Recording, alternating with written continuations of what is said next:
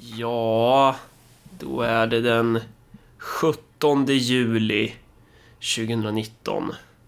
Och det känns som att jag har supit i sju dagar typ.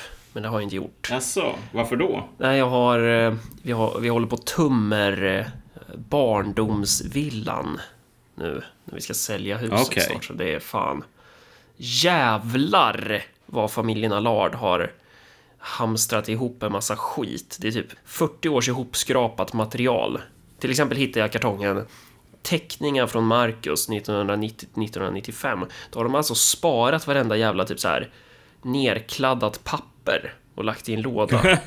Okej, Ja. har de det? ja, och sen, så, och sen så är ju taxvakt också. Valpvakt är jag åt lille Ture som springer runt och pissar och bajsar överallt och gärna försöker smita in på vindarna också, så här krypvindar. Så det är... Jag, jag känner mig som en, som en tung grovarbetare, helt enkelt. Ja, men du är ju som sagt politiker och politiker är grovarbetare. Har jag, sa jag det i något avsnitt by the way att hon, Liberalernas eh, kommunalråd, sa så när vi skulle sänka politikerlönerna? Eh, eller försökte sänka politikerlönerna. Då gick ju hon upp i talarstolen och sa att vi kommunalråd är riktigt tunga grovarbetare eh, och därför borde vi tjäna mer än 67 000 i månaden. Jag. Ja, jag tänker bara på så här folk som jobbar i hamnen och eh, andra såna här ställen, typ byggnadsarbetare. Ja, verkligen. Så de är typ bara lätta grovarbetare. Ja, då. alltså de, de dör ju bara på jobbet. Det, ju- Ja. det, de förstår ju inte hur jobbigt det är att skriva en motion eller stå i en interpellationsdebatt och prata om att Socialdemokraterna är oansvariga. Så det, hur mår du? Mår du bra? Jo då, jo då. Jag mår väl ganska bra. Um, jag har väl egentligen två, två saker som vi behöver säga innan vi kommer in på den här Swish-grejen. Det första är som en, en uh, hur ska man säga, en perceptiv, perceptiv lyssnare påpekade så jag begick ju en ganska stor tabbe i förra eh, avsnittet när jag sa att bara en liten minoritet av judarna dog i så här eh, för, för utrotningsläger. Sen, jag tänkte bara så här, shit, sa jag en liten minoritet alltså? Um, för jag menade ju egentligen att säga en minoritet, det var det som jag trodde sen, som senaste gången jag kollade upp det där. Men det visade sig att det var ju inte ens en minoritet, utan det är ungefär hälften av eh, judarna som dog i förintelsen dog i de här liksom, industriella utrotningslägren. Men det är i och för sig, på ett plan illustrerar ju det fortfarande poängen att i det här väsensskilda industriella folkmordet så var det ändå bara hälften av offren som dog under sådana former. Men tack för den, eh, det påpekandet. Alltså den där känslan över, över, överhuvudtaget, att man säger, har jag sagt det här? Den, den känslan har jag nästan varje gång jag ska sitta och redigera avsnitten. Jag förstår ju knappt själv vad vi, vad vi försöker få sagt ibland. Eh, det verkar som att typ Ja, våra lyssnare har ju bättre koll på vad vi säger i den här podden än vad du och jag har.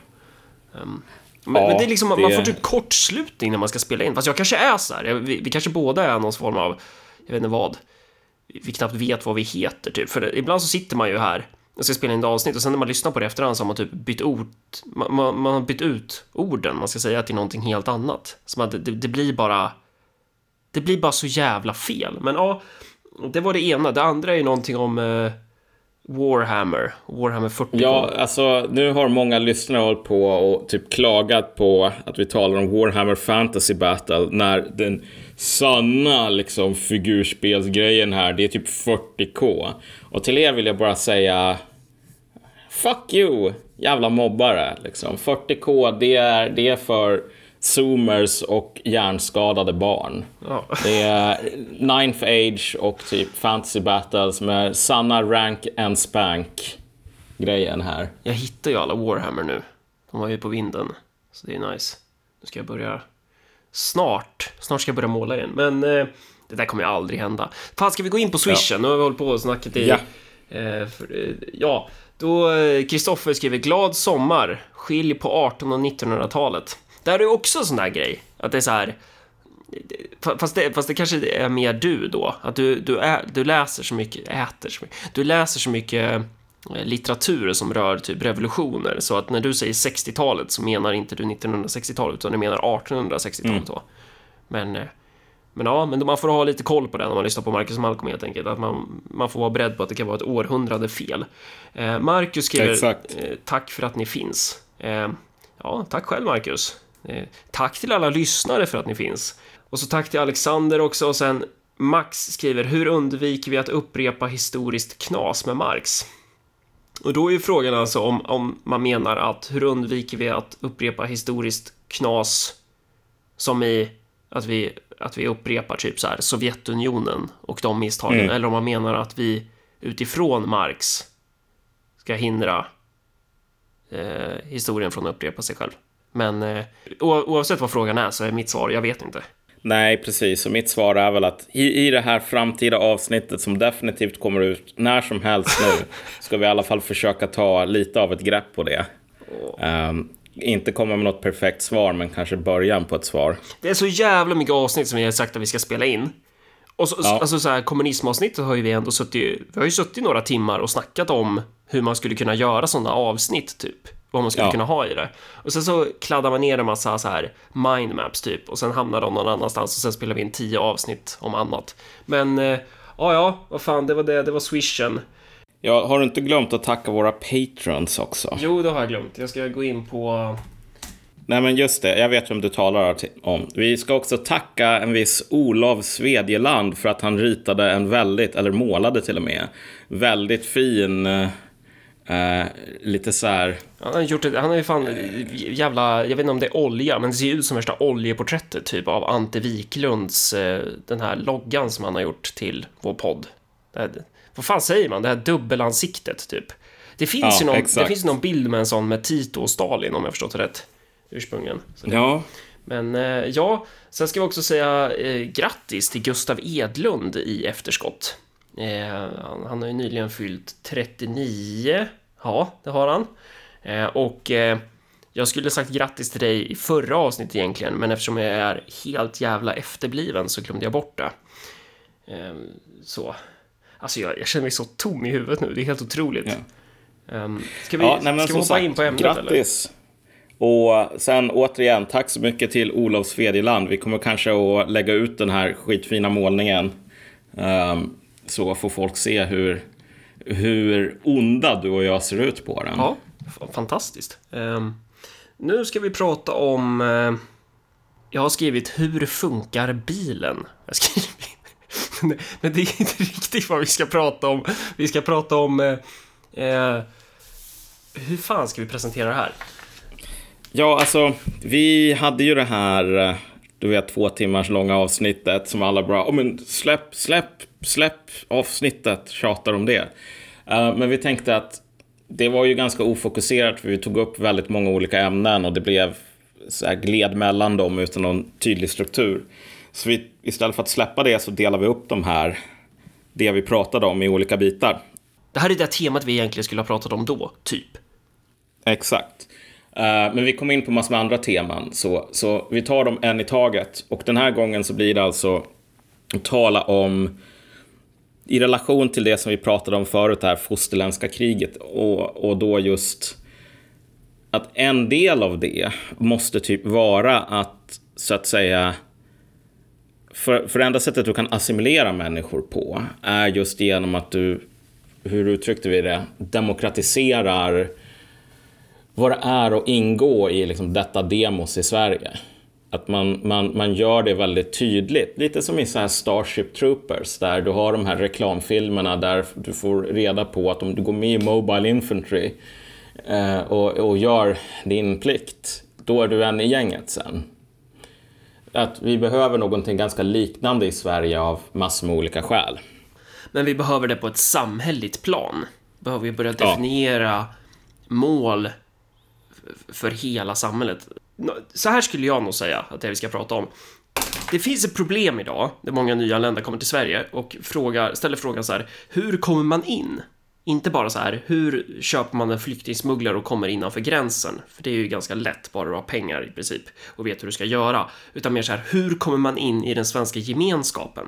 Det finns ju de facto människor som, som vill komma in i den svenska gemenskapen men känner att, att den här jävla nyckeln som sades finnas någonstans, att någon har bara kastat bort den. Eh, Så att det är svårt att liksom komma in innanför det här. Eh, och det är väl där vi ska prata om, typ. Exakt. processen. Och då ska vi också prata om de som vill se till så att nyckeln förblir bortkastad och inte är någonting som ligger i demokratisk ägo. Ehm, och nej, men jag pratade med Mustafa Panshiri ganska nyligen när jag träffade honom och han sa ju faktiskt att den vanligaste frågan som han får, för han föreläser ju för nyanlända, det är mer eller mindre, alltså hur får man svenska vänner, hur blir man en del av den svenska gemenskapen så. Och eh, det är lite svårt för honom att svara på det därför att för det första, det är inte alltid helt tydligt var, var är man faktiskt i en sån position ens kan göra. Men sen är det ju så att den attityden från det omgivande samhället är bara, äh, oroa dig inte så mycket för sådär, liksom, vadå Sverige? Det finns inget Sverige, det finns bara lite gränser målade på någon sån här karta. Och du, du behöver inte göra någonting speciellt och alltså, det finns ingenting att gå med i, bla bla bla sådär. Och vänstern är ju oftast värst här. Och det där är ju en sån stor fet lögn. Um, Sverige är, förutom Japan, kanske det, det landet som det är mest så här hårda gränser mellan den som är inne och den som är ute. Och där det är minst tydligt, alltså kommunicera till dig när du just har begått en sån här superstor tabbe. Alltså Japan spelar i en egen division. Det är liksom så att om du räcker fram ditt visitkort med en hand istället för med två händer. Då har du liksom spottat den här människan i ansiktet eller varit så här grovt ehm, förolämpande. Japan är så jävla sjukt land, för övrigt. Och, och, men, men, men du vet, ingen kommer att säga någonting till dig. Nej. om, om du kommer som någon utlänning och du räcker fram ehm, räcker fram ditt visitkort. De kommer att bara säga, tänka, det här, vilken, vilken barbar, vilken otrevlig fitta. Men de kommer inte att säga någonting till dig, liksom in your face. Och det, Sverige är inte riktigt så illa, men det är precis åt det hållet egentligen. Och det här vore ju en sak om det enda som det handlar om idag är typ, blir jag bjuden till eh, den här personens parmiddagar, ja, nej. Men Sverige idag, tänk dig bara hur idiotiskt det är. Att man ska nu, eh, liksom, samma människor som eh, vill att man ska öppna upp landet, alla får komma hit. Sen då säger till de här människorna som kommer hit och som själva vill, du vet, jag vill, jag vill vara en del av det här. Jag vill inte vara någon sån här freeloader eller en parasit eller något sånt. Jag vill vara en del av gemenskapen och göra rätt för mig. Och bara, det finns inget sätt att göra rätt för sig på. Det finns ingen gemenskap att vara en del av. Nej, exakt, för det blir Alltså- den naturliga följden på att man inte definierar kollektiva mål. Att det, det finns bara individer, hela det här, alltså hela den ideologin går ju någonstans stick i stäv mot, mot att kunna hjälpa de här människorna in. Just eftersom man inte har de här målen, typ, eller, eller den här kollektivismen, typ. Exakt. Och, och det är så här, det är så himla, på ett plan, så jävla ondskefullt vad den här vänstern har gjort så himla länge. Därför att om du tänker att det blir en fight om begränsade resurser. Och så har du till exempel de här afghanerna som kommer fram till Mustafa Panshiri och frågar, men du vet, hur blir man en del? Hur kommer man in? Om ingen visar hur man kommer in och ger folk, de, de som ändå har drivkraften, det är inte alla, men det finns sådana som har drivkraften att göra rätt för sig. Den faktiska möjligheten att göra rätt för sig. Alltså då kommer de här människorna, så som vi talade om i förra avsnittet, de kommer ju bli utkastade. De kommer att vara de första som utsätts för massor med våld om du får en, en, en konflikt på riktigt. Va- varför då då? Eller hur? Om vi ska utveckla just Därför, att- därför att du vet, om du, om du inte någonsin får möjligheterna att typ Ja, att bli ett med... sluta som- vara en parasit, då kommer du att fortsätta vara parasitär. Precis. Alltså, om du inte får möjligheten att få ett jobb eller bli, bli svensk, att dina barn typ får gå i en skola med en massa andra barn och integreras, liksom, eller assimileras, då, det är då du kommer ha den här måltavlan på ryggen när det väl blir hett om öronen. Och det kan man ju ta- tacka de här människorna som tyckte det var så himla fint med mångkultur för då. Alltså, och den saken som slår mig, och som egentligen var min inspiration till, till att ta upp det här. Vi satt ju i, i, i ett avsnitt för, vad var det, en två månader sedan, en månad sedan. Ja. Och skulle prata om någonting annat och så började jag ranta om det här mot slutet typ. Och så var vi tvungna att klippa bort det för att det blev för långt för att passa in i slutet på ett annat avsnitt. Ja. Men det är liksom en, en, en, personlig upplevelse av att de människorna idag som säger äh, Vadå Malcolm, tror du att du är svensk eller? Alltså det är inte så här rasister från den nordiska althögern.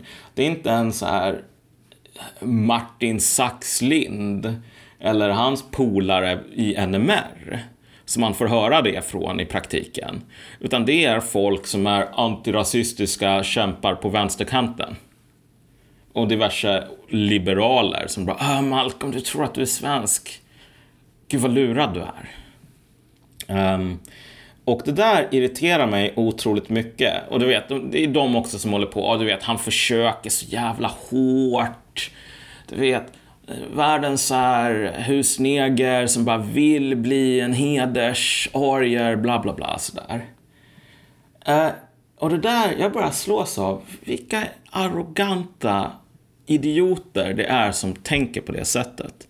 Jag är ju född i Sverige, liksom, eh, för övrigt. Eh, och enligt de två sätten som man mäter så här medborgarskap, antingen blodets eller jordens rätt på latin då, var man är född eller liksom vilket blod man har i ådrorna. Det är så att jag kvalar in som svensk på båda av dem och har varit i Uganda kanske två månader totalt i mitt liv. Um, och om jag åkte till Uganda idag så skulle folk säga ja, och här kommer en vit svenne, typ hotellet är där borta. Mm. Akta dig för att du inte blir kidnappad och rånad, för det är någonting som händer dumma svenska turister här då och då. Um, men man slås ju av att om du verkligen kokar ner det där, de här människorna som säger eh, och som är liksom på vänsterkanten och som säger att de är antirasister, bara att du tror att du är svensk. Alltså de angriper ju inte typ mitt medborgarskap eller ifrågasätter det. Um, eller hur ska man säga att jag är en del av den svenska kulturen så. Det ifrågasätter de ju egentligen inte heller. Det vågar de ju inte. Utan vad de säger är bara, men du, du ser annorlunda ut. Därför är du en dum neger som borde åka hem. Ja, och det där kommer alltid fram när man håller på inte håller med någon politiskt i slutändan. Ja, dels det. Eh, men sen så har vi, vi har ju pratat om det tidigare också i något avsnitt, att, att man inom vänstern när en idé om hur personer med en viss hudfärg bör tänka. Ehm, det är därför som, som det blir sånt jävla liv om, om du skulle komma och tycka någonting som om du inte tycker att Sverigedemokraterna är blodtörstiga vampyrer, typ. Ehm, mm. Då begår du ett brott mot den där stereotypen som de vill att du ska vara. Ehm, eller mm. om Hanif Bali skriver någonting. Det är, det är typ samma typ av fenomen. just det här med att, att rollen kommer, ja du skrev väl för fan det till och med? rollen som rasifierad kommer med eh, krav. Då skrev de Nyamko Sabuni va? Ja, det gjorde jag. Ja. Men den stora grejen här väl, är väl, och jag tror jag till och med skrev det, att alltså, du kan ju i slutändan inte stava husneger utan att stava neger också. Um, och att kalla någon husneger, för att det ens ska funka så måste det ju finnas en implicit, liksom en otherizing här. Uh, ett förfrämligande. Och det förfrämligandet i mitt fall kan bara baseras på uh, utseende egentligen, liksom, eller på typ genetik. Eftersom jag liksom inte har något dubbla medlemskap, jag har inte invandrat till Sverige så. Och poängen här är väl att det slående idag, det här är ju en annan bit av det här pusslet som, som är, gör att de här afghanska ungdomarna kommer till Mustafa Panshir och frågar hur kommer jag in? Det är att och framförallt folk på vänsterkanten då, vad de vill är att så här, de vill säga, du vet, det spelar ingen roll vem som är svensk. Oroa dig inte om det. Tänk inte på det där alls. Mm. Utan bara gå och typ kolla på Netflix istället. Och då tror de, och då, de tror säkert själva att de är så himla generösa när de säger så, men det här bygger i slutändan på en, en jävla will to power. En vilja att se till så att den här nyckeln är höljd i dunkel så att de är de som kan agera grindvakter. Mm. Den dagen de väl behöver det. Så. Ja, exakt. Så i början så är det så att man diskuterar med Hanif Bali och då säger man så här, du är så himla hemsk rasist Hanif Bali, du förstår inte att alla är lika mycket värda. Mm. Och sen om Hanif Bali argumenterar emot för mycket, då säger man, vet du vad, om det inte passar dig, åk hem. Mm. Okej, okay, men om han ska åka hem och Sverige inte är hans hem, så här, vilka kriterier använder du för att avgöra det? Är det Hanif Balis medborgarskap? Är det hans kulturella integration? Det är ju ingenting sånt, utan det här är bara din jävla vilja att kunna vara lite för mer. Att kunna vara den som har utslagsrösten. Men, men finns det, om, om man ska hitta någon kritik mot det här, finns det någon um, Finns det några exempel på där man skulle kunna använda samma typ av grepp eller något liknande grepp fast åt ett annat håll? Typ att en, en person som, ja men typ att personer inom högern använder den typen av argument. Och så jo, så här, ja, då, det finns då. ju verkligen mm. många inom högern som gör också. Ja. Uh... Men, eh, men det är dubbelt ironiskt när det är antirasister som, som mer eller mindre avslöjar att så här, ja. Ja, men du kan vara född i Sverige sådär, men din, din, din svenskhet är på något plan villkorad för att du har en annorlunda hudfärg. Mm. Från, får man höra från en sån här supervänsterpartist. Mm. Och saken är ju bara den att, kolla. Men, men innan, här, du, innan du går vidare ja. bara, för, för, att det där är samma grej med så här det finns ju krav på stereotyper som kvinna följer också med krav. Eller stereotyper ja. som ensamstående morsa eller, eller som, som arbetare eller kapitalist eller vad det än må vara. Att det ska ju alltid vara...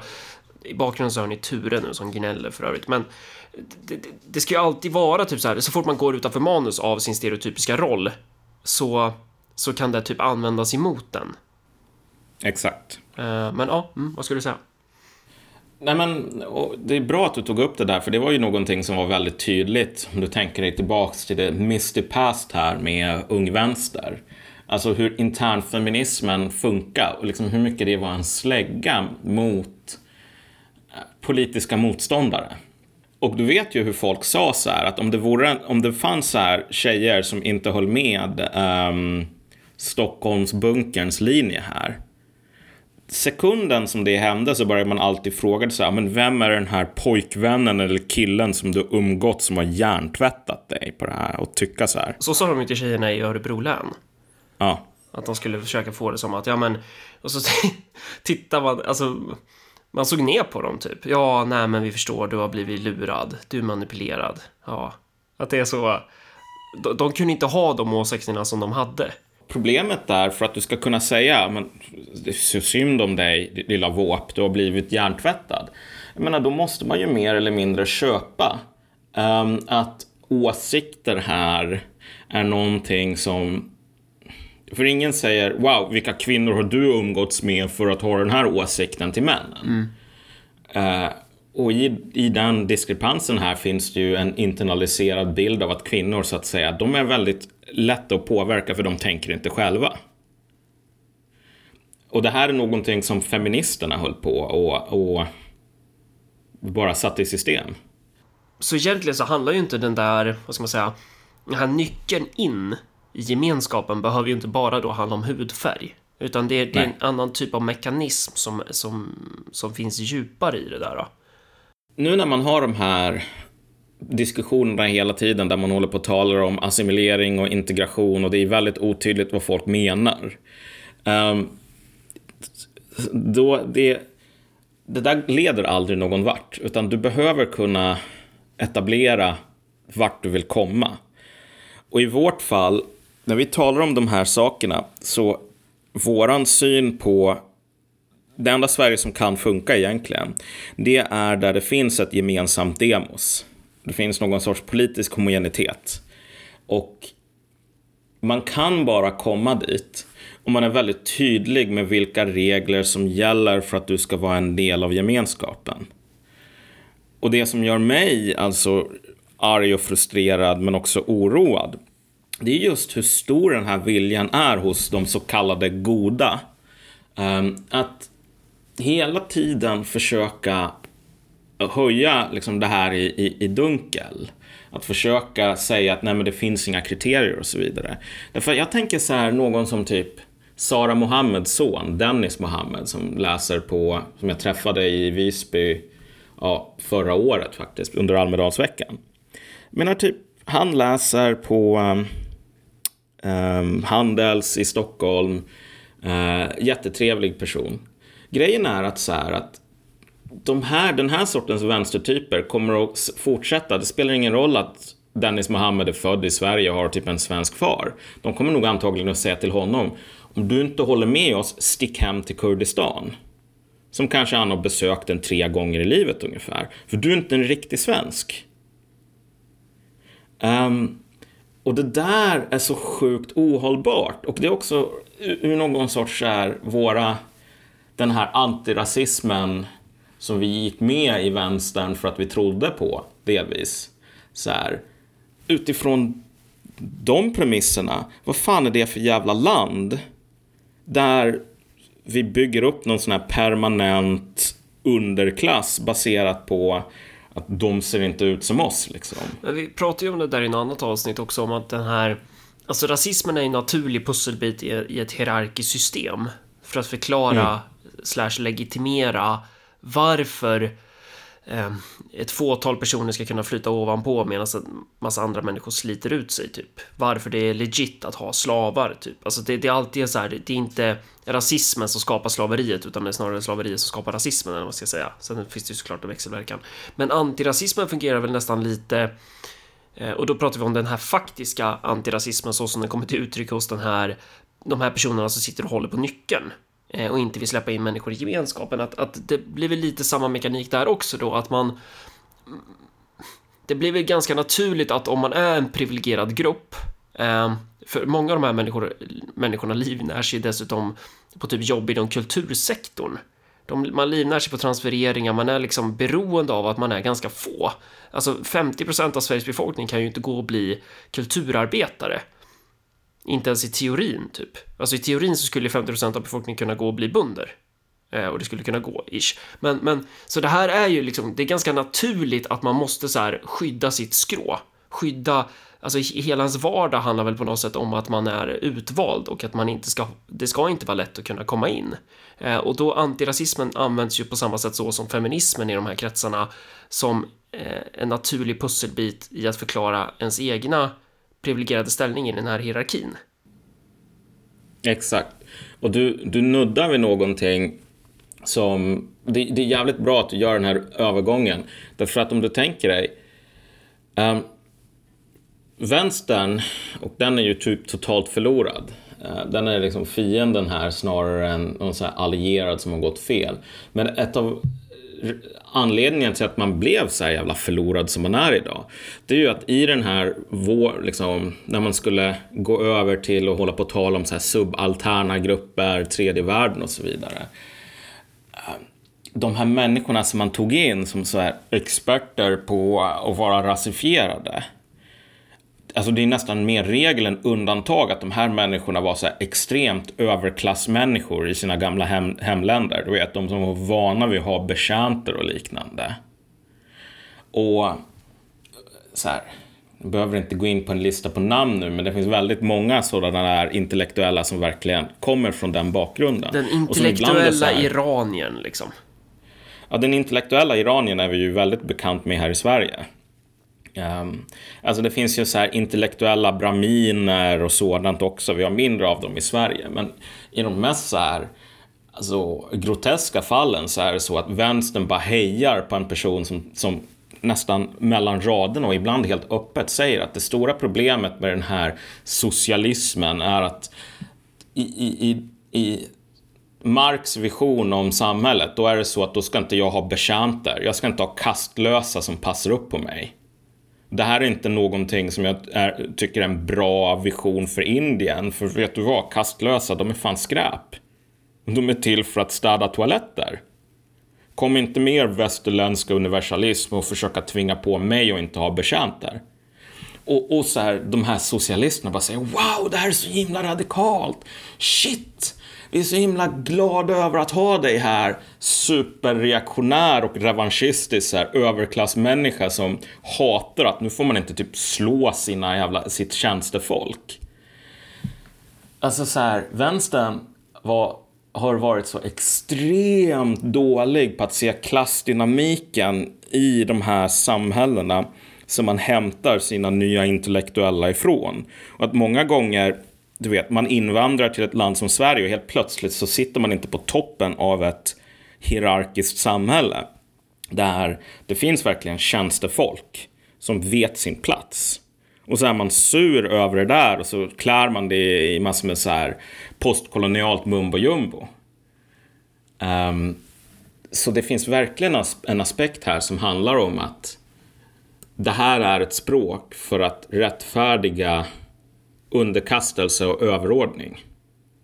Och antirasismen blir på ett plan bara ett till språk för att förklara varför det finns hövdingar och varför det finns indianer. Mm. Men den här frågan då? Eh, jag tycker det är en svår fråga. Just det här, men hur kommer jag in då? För jag önskar att jag kunde säga så här, ja men du gör så här, du skaffar dig ett jobb. Först så lär du dig språket såklart. Och så ser du till att skaffa ett jobb så att du bär mer än din egna vikt i ekonomin. För det är liksom, det, det är ju fundamentet för hur vår samhällsmodell är byggd. Att varje individ måste bära mer än sin egna vikt just för att kunna klara personer som av, av förståeliga skäl inte kan arbeta. Att vi måste kunna Exakt. bära deras vikt också. Eh, så, så det är så här eh, grundsvar typ. Men vad man än kommer med där, typ så här, ja men se till att du tar till dig landets seder och bruk, se till att bli liksom, se till att dina barn eh, leker med svenska barn, se till att de läser språket fullt ut, se till att de får sin utbildning och så vidare och bla bla bla. Du vet, alla de här grejerna som jag tror att de flesta svenskar skulle svara på den frågan, hur kommer man in? Eller hur ska jag säga? Så här, att, att få ett jobb, det går ju kanske. Eh, men, men just det här att komma in i gemenskapen är kanske inte så jävla lätt alla gånger för att... Eh, ja, varför, varför går det inte egentligen? Alltså om vi tänker alltså, så. Det, det, kolla, vad man behöver här, man behöver bli svensk kulturellt. Och det är typ inte omöjligt. Det är verkligen inte svårt om du inte går på typ Vivalla-skolan eller någon sån, sån, annan skola. Men du, du kommer när du är sex år gammal, säger vi sådär. Det är lite svårare om du kommer i vuxen ålder, men um, det är inte totalt omöjligt och sen så är det väl, det är mer viktigt att dina barn blir svenska kulturellt än att du blir det till 100 procent.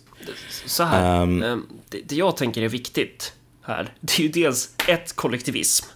Mm. Att man erkänner att så här, nej men det är nationen som helhet som det handlar om. Det handlar inte om en utvalt litet klassskikt och deras jävla privilegier. Och, och det handlar också om meritokrati. Alltså, är du bäst på det här, då ska du göra det liksom. Alltså det meritokratiska idealet.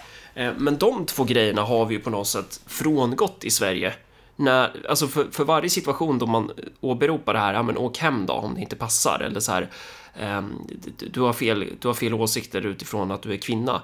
Alltså den här typ kultureliten som jobbar med den här exkluderingen, de frångår ju ideal om meritokrati och ideal om att Eh, de här nationalistiska idealen om att varje beståndsdel i nationen räknas. Så mm. de, de är ju ett hinder. Alltså, eliten i samhället är ju på något sätt hindret från för att kunna inkludera merparten av människorna i samhället. Eller är jag ute och cyklar nu? Exakt, men alltså den här eliten säger ju mer eller mindre att nej men vadå, för det första det finns ingen svensk kultur och även om det fanns det, vilket du inte gör, alltså du skulle inte behöva bli svensk kulturellt för att det är fascism. Bara, problemet är ju bara att den, de enda människorna de någonsin skulle ens kunna föreställa sig att umgås med, det är människor som är svenska kulturellt. Alltså de sätter inga hinder på att ah, men du får se ut som, du får vara gul eller röd eller vad du nu är. Brun, svart, kritvit, grön. Ingenting av det spelar någon roll så länge som du är som oss. Så länge som du bor på Söder och typ beter sig som alla andra Söderbor. Um, alltså idén om att de här människorna skulle umgås med någon sån här iransk bonde med så här, de värderingar som är vanliga på den iranska landsbygden. Det finns ingen chans, även om de talade samma språk. Ingen chans alls. Um, det är så att alla de här områdena, du vet, miljöpartister är de som är mest positivt inställda till invandring och invandrare. Och det är de som har liksom minst bekanta som eh, eh, ens har invandrarbakgrund. Och de bekanta som har det, det är sådana här människor som jag som statistiskt sett har det.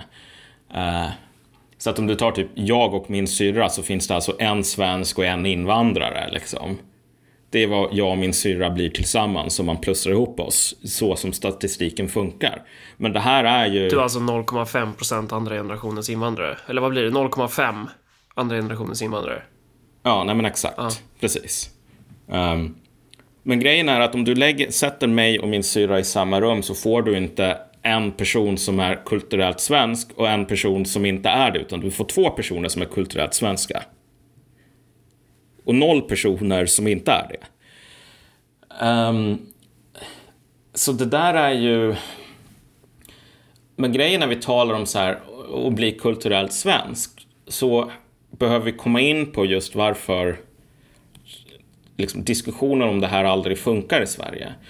Därför att vi gör ju inte längre den här skillnaden mellan så att säga den privata sfären och den offentliga sfären egentligen. Alltså det finns, vi har liksom kollapsat den. Och då blir det så här, med, med den privata sfären, vad jag menar är, alltså det bästa exemplet är väl typ, ja men svenska judar det är så här, det är ingen person som skulle kalla en, en, svenska judar osvenska på grund av att de har sina ritualer och traditioner och så vidare. Alltså, ingen håller på, ja, men förutom så här en del eh, konspiratoriska nötter, och håller på och säger ja ah, men vet du vad, de här jävla judarna, vad håller de på med i sin synagoga? Liksom, de är inte svenskar, de måste börja äta fläsk allihop. Alltså det spelar ingen roll om de äter fläsk eller inte. Finns de som gör det, finns de som inte gör det. Det är ingen som är särskilt intresserad. Därför att, du vet, hur ska man säga, den här synagogan, det är liksom deras, så att säga, privata område här. Men ute i den svenska offentligheten så är ju de 100% införstådda med um, Alltså de här reglerna som finns och de här kulturella koderna som finns för att alla ska kunna kommunicera med varandra och leva tillsammans med varandra. Det enda sättet som du skiljer ut vilka grejer som är så att säga, om vi tar så här slöjor, bönutrop till exempel. Vad folk är rädda för och vad folk ogillar med både slöjor och bönutrop, det är inte tygplagg eller liksom så och så många decibel.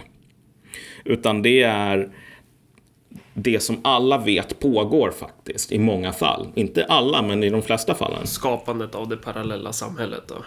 Exakt. Ja. Ett parallellt samhälle där det är så att det finns inga... Um, det finns typ ingen vilja att vara en del av ett gemensamt demos, utan det här konkurrerande demos, det ser svenskar som konkurrenter. Eh, alternativt fiender. Definitivt inte någonting, man är inte en del av Sverige och man vill inte bli det. Um, och det ser vi typ att nu byggs det ju inte särskilt många nya synagogor i Sverige och det kommer inte att göra det av den enkla anledningen att typ judar håller på att flytta ut överlag från Sverige på grund av eh, växande antisemitism på grund av att man tar in massor med människor från Mellanöstern. Men du vet, om det skulle byggas en ny synagoga, det skulle säkert vara folk som protesterade, men då skulle det vara de här strålgubbarna och strålkärringarna ungefär. Uh, du skulle inte ha någon möjlighet i sånt där vanligt så här, svenskt villaområde och, och, och så att säga rota något motstånd till det här bygget i, eh, liksom, i populärkulturen, om vi säger så. Men åter till den här frågan, hur, hur kommer man in då? Uh, för att på ett sätt kan man väl se det som att jo, men det är väl ganska lätt att komma in. Alltså att det inte är svårt, utan det är ganska lätt. Det räcker med att du skaffar mm. ett jobb, lär dig språket och sen så, liksom, om du som individ vill komma in i Sverige, då går det. Eh, det som det inte går, alltså det går ju att komma in i den första liksom, yttre ringmuren i alla fall runt den här gemenskapen. Där kommer du in bara du har liksom, bara du bär din vikt i ekonomin och lyder lagarna och gör rätt för dig så, då kommer du in.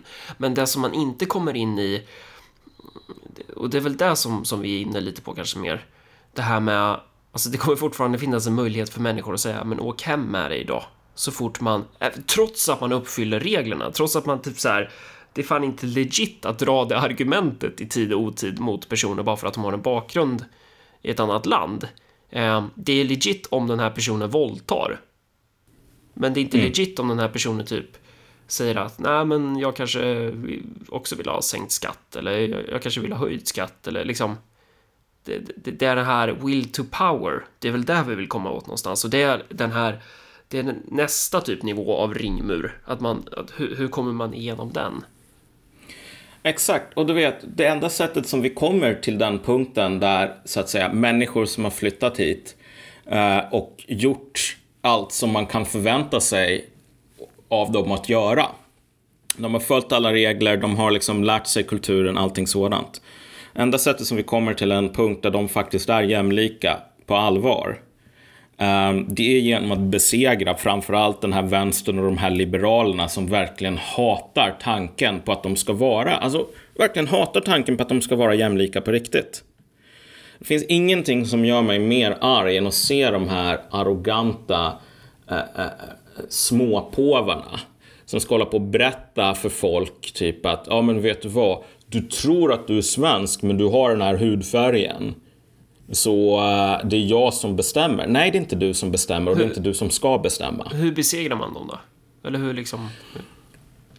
Alltså, vad man behöver göra, det är att dra ut de här kriterierna i ljuset. Så att det inte finns några människor som kan å ena sidan med så här janusansikte säga att de kriterierna inte finns. Och sen när det börjar bränna så kan de säga, ja men vet du vad Hanif Bali, jag har bestämt att du är, du är en jävla Mellanöstern-apa, så åk hem. Och med kriterier då, de här kriterierna som ska dras ut i ljuset. Om du drar ut dem i ljuset, då, vad är det för kriterier som vi pratar om då, typ?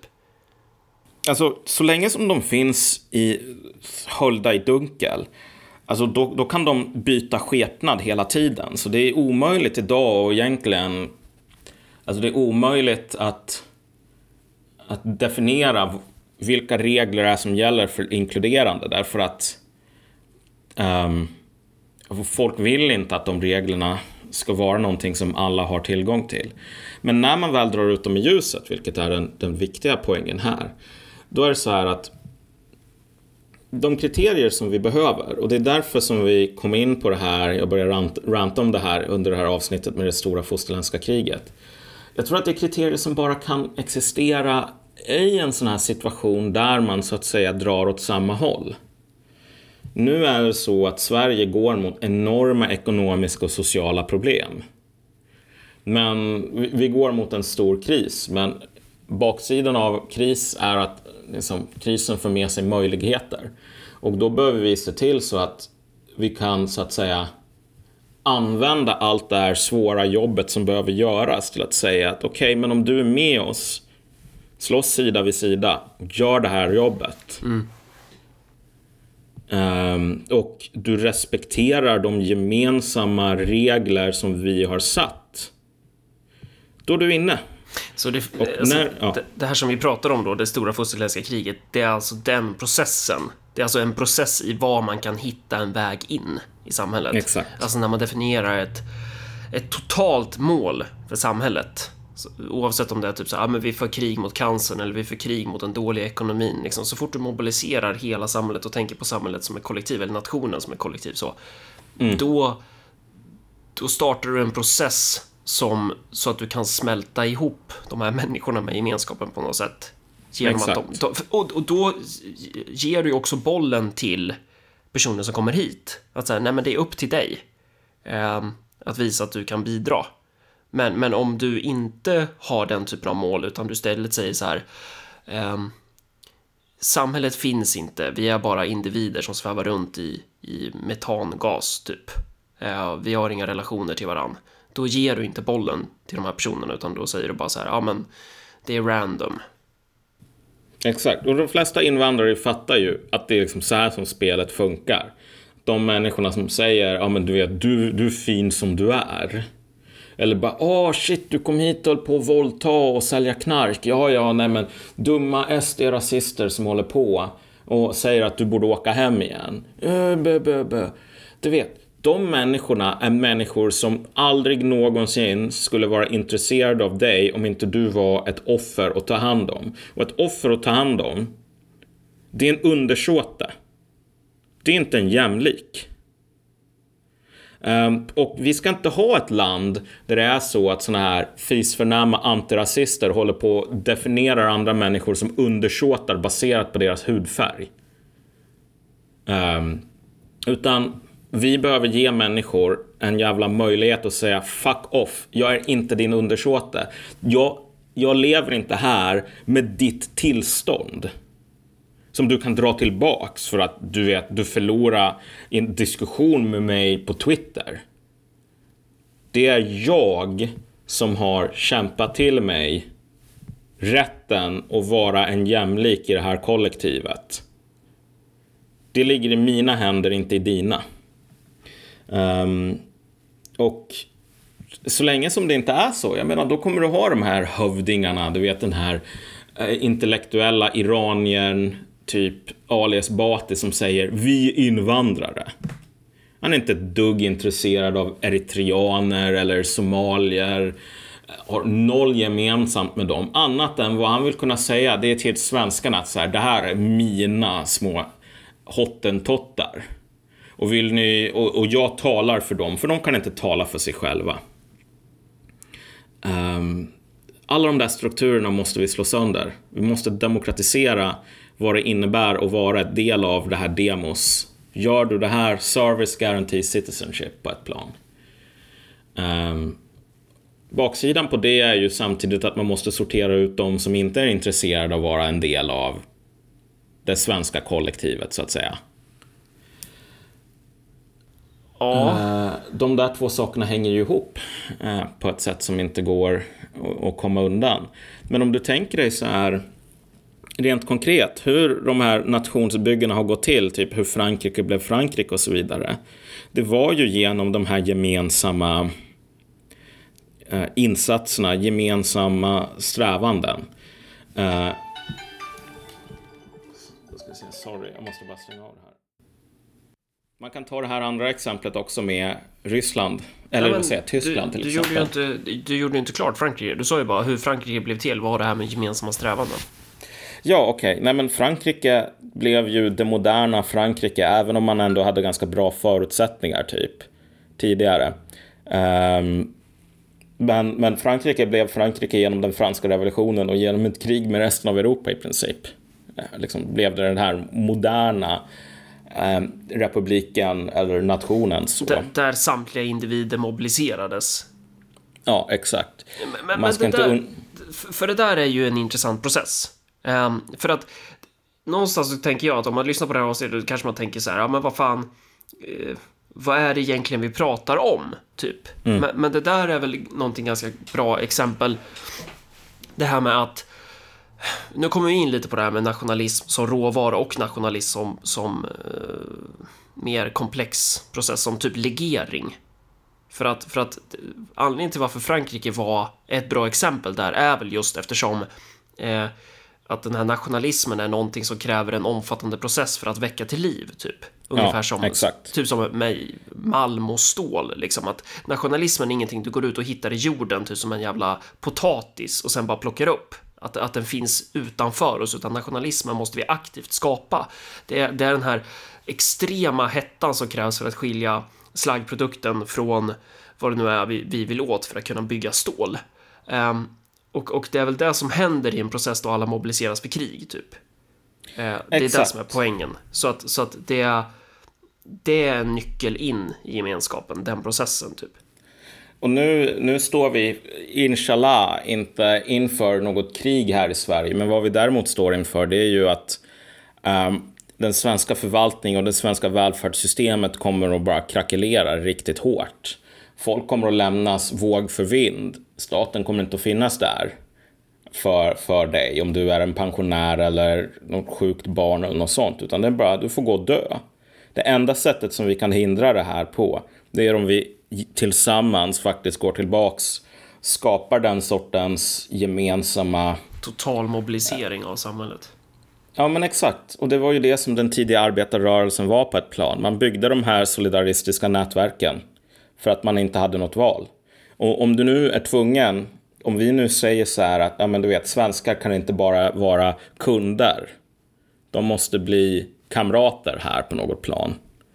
De måste ta förbättrandet av sin egen vardag i sina egna händer och inte lämna det till hövdingar här som, som inte kommer att hjälpa dem. Um, då kan vi väl säga att precis samma relation genomgår går igenom även på det etniska planet. Att, um, hur ska man säga, afghaner som har kommit hit, de behöver också sluta att vara kunder eller offer. De som klarar av att sluta att vara de två sakerna, och, de, och, det är ganska många som vill det, därför att att vara en kund eller ett offer, det är fan en, att leva som en halvmänniska. Men de som vill det och de som är med på precis samma villkor som alla andra, de människorna, de har fan förtjänat sin plats i ett demos. Och ingen i det framtida Sverige ska kunna ta ifrån dem det. Mm. Uh, jag menar, nu kommer ju folk att reagera på den jämförelsen av massor med totalt irrelevanta skäl. Men om du tänker dig de här vallonerna som du härstammar från. Ja, just det. Ja. Um, jag menar, det är ingen som skulle säga till dig idag, Marcus, ja du är en jävla vallon. Stick. Nej.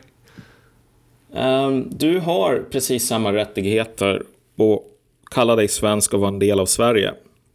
Uh, och då kommer folk att bara säga, ja men vet du vad Malcolm, förstod du inte att det var jättefå som kom och det var så här hög, uh, liksom hög, uh, välutbildade människor och det är inte alls samma läge som vi har i Sverige idag. Bara, och det är ett halvt årtusende sedan. Ja, mm. och det är bara så här, ja, nej, det är verkligen inte samma, som, samma läge vi har idag. Men den här grundläggande principen är fortfarande korrekt, vilket är att um, det här, vi kan inte tolerera kelgrisar eller styvbarn i det här landet. Um, och, men den som inte vill vara kelgris eller styvbarn utan en del av det gemensamma här med allt vad det innebär. Uh, den personen, den är en kamrat. Den som inte är det är inte en kamrat. Um, och grejen är att men, men, ah, den, den, vad, vad tänkte du säga? Nej men förlåt, men det känns som vi går runt som katten kring het gröt. Vi missar liksom. Det känns som att så här, eh, vi, vi, vi, vi får ju någonting sagt, men det är ganska öppet. Så det är om man, mm. om man vill vara lite mer tydlig med vad fan, alltså så här.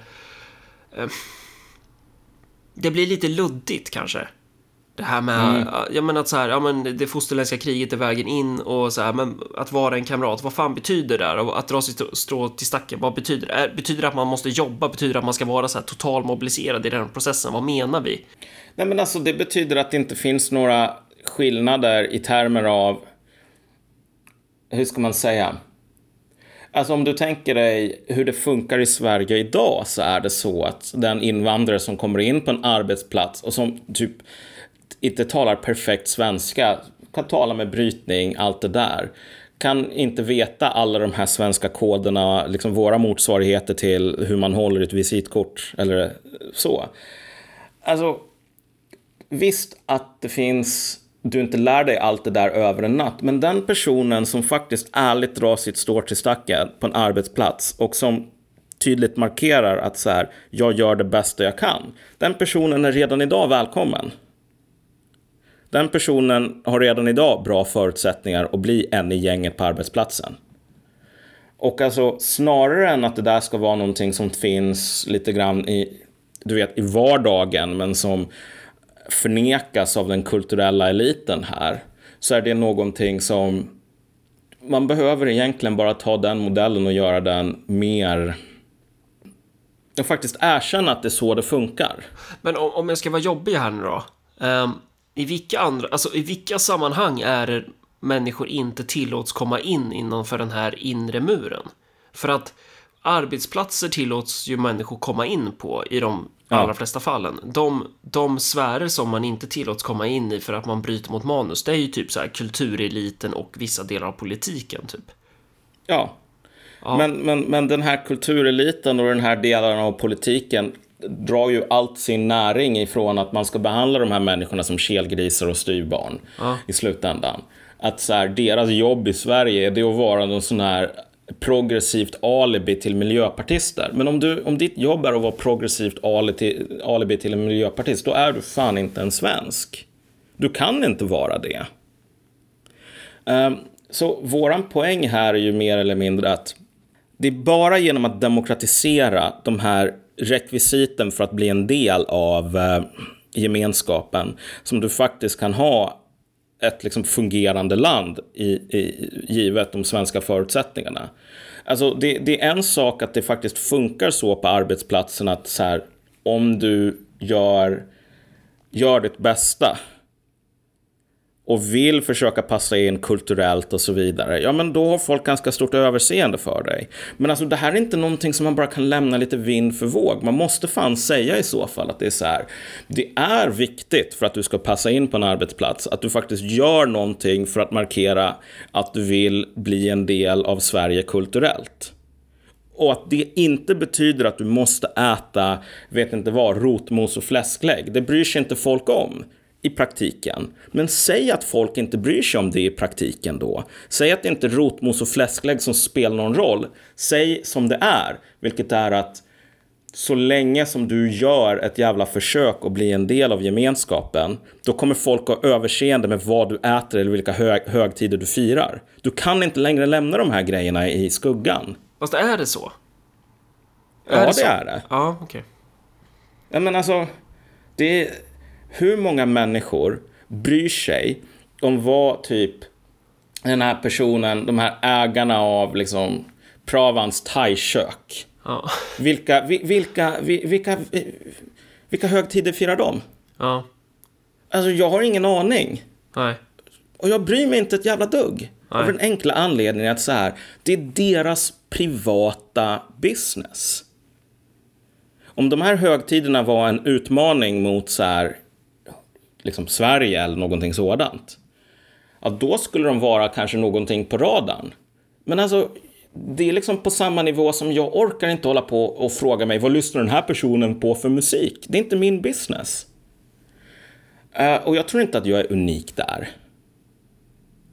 Um, så min poäng här, och jag vet inte, jag, jag håller kanske inte med om att den är superflummig, utan det är så här att det viktigaste som du behöver göra idag, det är att du behöver besegra de här människorna som vill hålla de här kriterierna. Alltså, att vara innanför eller utanför den svenska gemenskapen idag, det finns redan sorteringsmekanismer och så vidare. Så tills man möter någon sån här super-antirasist som är jätteprogressiv, då kommer Soheila Fors barn eller Sara Mohammeds barn, de kommer att vara svenskar. Och det är bara när du möter någon sån här antirasist som bara ah, du tror att du är svensk, husneger. Så, här. så att sorteringsmekanismerna finns redan där. Men då behöver du ta det här steget till att våga säga vilka de är och inte skämmas för dem. Och bara genom att säga det är de här sorteringsmekanismerna som finns, inga andra. Det är de här rekvisiten som finns, inga andra. Så kan du faktiskt göra folk till jämlikar. Delar av det svenska demos som inte är offer som ska tas om hand om av, av bantuhövdingar. Och det enda sättet att göra det rent praktiskt, det är mer eller mindre genom att du har en situation där det blir väldigt tydligt vilka som drar åt samma håll. Ja. Och, och, där, och där har man det fosterländska kriget, alltså det som vi kallar för ja. det fosterländska kriget då, att man har en total mobilisering av samhället. Att man kallar in människor mer eller mindre för att lösa vissa samhällsproblem. Att det ja. liksom är... Mm, okay. Nej men alltså, och det här är inte någonting som så att säga, även om man kanske ger det intrycket. Nu talar vi inte om någonting som du vet, när vi styr så kommer det här Nej. att vara det som gäller. Ja, jag menar, om du och jag bara bestämde oss för att migrera till Mars så skulle det som vi talar om här idag ändå hända. Det skulle vara så att när den här välfärdsstaten faller ihop så kommer folk att gå ihop för att um, försöka skapa en dra dräglig vardag om vi säger så. Och när folk gör det, då kommer det att vara jävligt tydligt vilka som drar åt samma håll. Och jag har ju den här naiva, eftersom jag är inte längre en socialist utan en hemsk fascist, så har jag den här naiva tron på att den vanliga svensken här är, drivs av en vilja att göra rätt för sig. Drivs av ett sinne för rättvisa. Inte någon sån här mordisk rasism. Vilket betyder att det kommer inte att vara något problem om den här eh, Iranien är med och ser till så att man faktiskt har eh, fungerande sjukvård. Ingen kommer att säga, vet du vad, du är en jävla iranier. Du ska inte se till så att vi har fungerande sjukvård här, du ska hem. Så att typ, det är inte, de här sakerna är inte någonting som vi kommer att bestämma från on high. Utan det är saker som ligger i tangentens riktning. Mm. Mm. Uh, och i slutändan så här. Det, det tragiska är på något plan att någon i min position, de människorna eh, jag önskar att jag kunde säga att det är sådana här, du vet, fascisterna och högern som är det här stora hotet mot någon sorts sammanhållning i Sverige. Därför att de vill hålla på att göra skillnad på liksom hudfärg och liknande. Den tragiska insikten som jag har kommit till över tid är väl att de flesta av de här människorna bryr sig mycket mer om om man får säga typ negerboll eller inte. Ja. Snarare än att de har någon sån här planer på att hit ska första liksom, gaskamrarna byggas. Utan de människorna som faktiskt verkligen inte vill att personer som ser annorlunda ut eller liksom har migrerat till Sverige ska bli en del av, av Sverige. Det är fan liberaler och det är vänstern. Um, det är synd att det ska vara så, men det här är de människorna som är den, den, den, den, den värsta fienden här. Men det är inte sagt att alla på högen är smarta eller bra eller har några som helst wholesome planer för det här landet. Men vill vi ha ett Sverige där det inte finns styvbarn och kelgrisar, um, då kommer vänstern att behöva förlora. Därför att det är inte deras vision längre. Ja.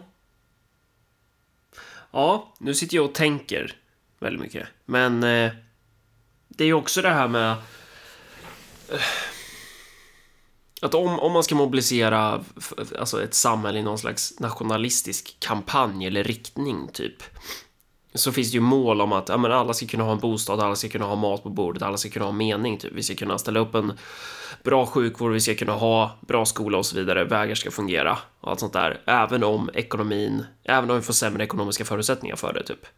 Mm. Um, men det som förutsätter att man ska kunna genomföra det i praktiken är ju också någon typ av, av ganska komplex samhällsstruktur. Mm. Alltså för att Sverige, om det här är då hur det här avsnittet skulle vara hur funkar bilen så skulle väl det jag pratar om lite nu vara att skrapa på ytan på hur funkar motorn. Men just det här Mm. med att de här strukturerna förutsätter ju politisk homogenitet Mm. för att de ska kunna vara effektiva. Och det är därför assimilering krävs, för att du kan inte ha typ fungerande institutioner ifall du har olika enklaver.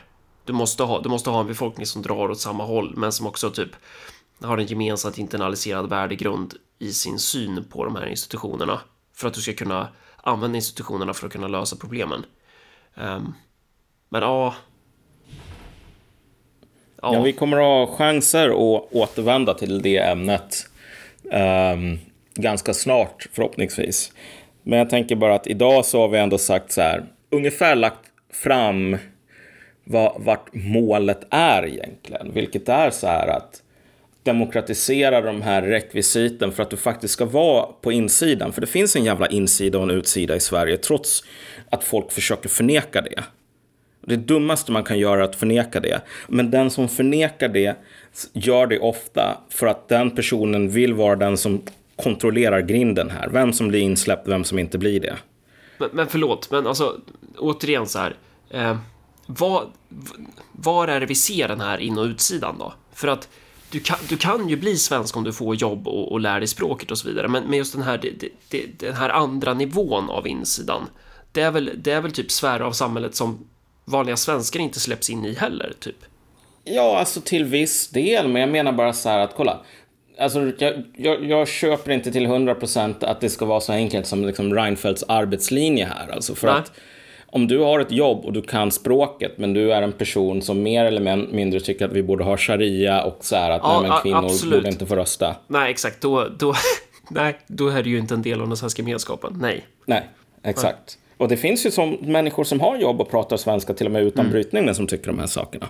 Ja, Ehm, så jag menar bara i termer av att så, så här finns ju ett kriterie bara för att du ska liksom vara en del av arbetslaget här. Som handlar om någon sorts liksom kulturell assimilering i slutändan. ja, Ehm, och poängen här är att man måste verkligen dra ut var de här gränserna går i ljuset. Så att folk vet var de går och att folk kan faktiskt ställa den här, diskutera. Vad är det för gränser som vi borde dra mellan insidan och utsidan? Alltså, problemet är inte att de här gränserna finns. Att vi borde avskaffa gränsen mellan insidan och utsidan. Alltså, därför att det... Problemet är snarare att vi inte visar dem eller att vi inte formaliserar gränsen. Exakt. Ja. Att gränserna inte finns under demokratisk kontroll. Ja, just det. Det behöver finnas gränser och de här gränserna, det ska vara kollektivets gemensamma angelägenhet. Ja, och med det menar man i praktiken då att det är någonting som... För, för, för, ja, okej. Okay. Så svenskarna, för, många svenskar är ju lite så här ja men om, om du vill slå kvinnor och tycker att det är korrekt, då, då har du inte här att göra liksom. Om du, ja. om du tror att det är under några som helst förutsättningar är okej att våldta någon annan människa, då har du inte heller här att göra. Eh, och så vidare. Eh, att, att den folkviljan också då företräds av någon form av politisk aktör, som till exempel ett parti som då implementerar det institutionellt. Exakt. Ja det är att demokratisera processen, att, att få de här um, idéerna om vad som är in och ute, att, att få det att partiet agerar kanalen från folket till staten då. Ja, ja. precis. Ja, men vi kanske kan sätta ett bokmärke i diskussionen här då. Så kommer vi väl att återkomma till, till de här aspekterna som du nämnde om det här är ett sånt här avsnitt som jag vet att när jag kommer redigera här så kommer jag bli skitirriterad för att jag, det finns flera grejer som man verkligen skulle kunna lägga till på de här temana. Mm. För, för, det, det är så här, det är ändå ganska, ja, nej, det är bra. Uh, ja, uh, men det, det, kommer att finnas chanser att lägga till det. Det ja. tror jag nog. Men vi ska dra en sista grej här också och det är eh, en shoutout till Bläckfisken. Blackfisken.se där man kan köpa, eh, Eh, om jag förstår det rätt nu, tonerkassetter Heter det så? Inte bläckpatroner. Man kanske kan köpa det också. Men eh, det... Behöver man färg till sin jävla skrivare eller vad det nu är, kopiator, då kan man gå in på bläckfisken.se och så kan man eh, köpa det där. Och vill man få lite rabatt så kan man skriva in ishacka som kampanjkod i det här fältet där också. Ishacka med litet i, ett ord. Jättebra. Ja, nej men precis. På återseende kära kamrater och kom ihåg, eh, Fantasy Battle är överlägset jävla 40k på alla sätt och vis. Ja, ja det är bra. Hype!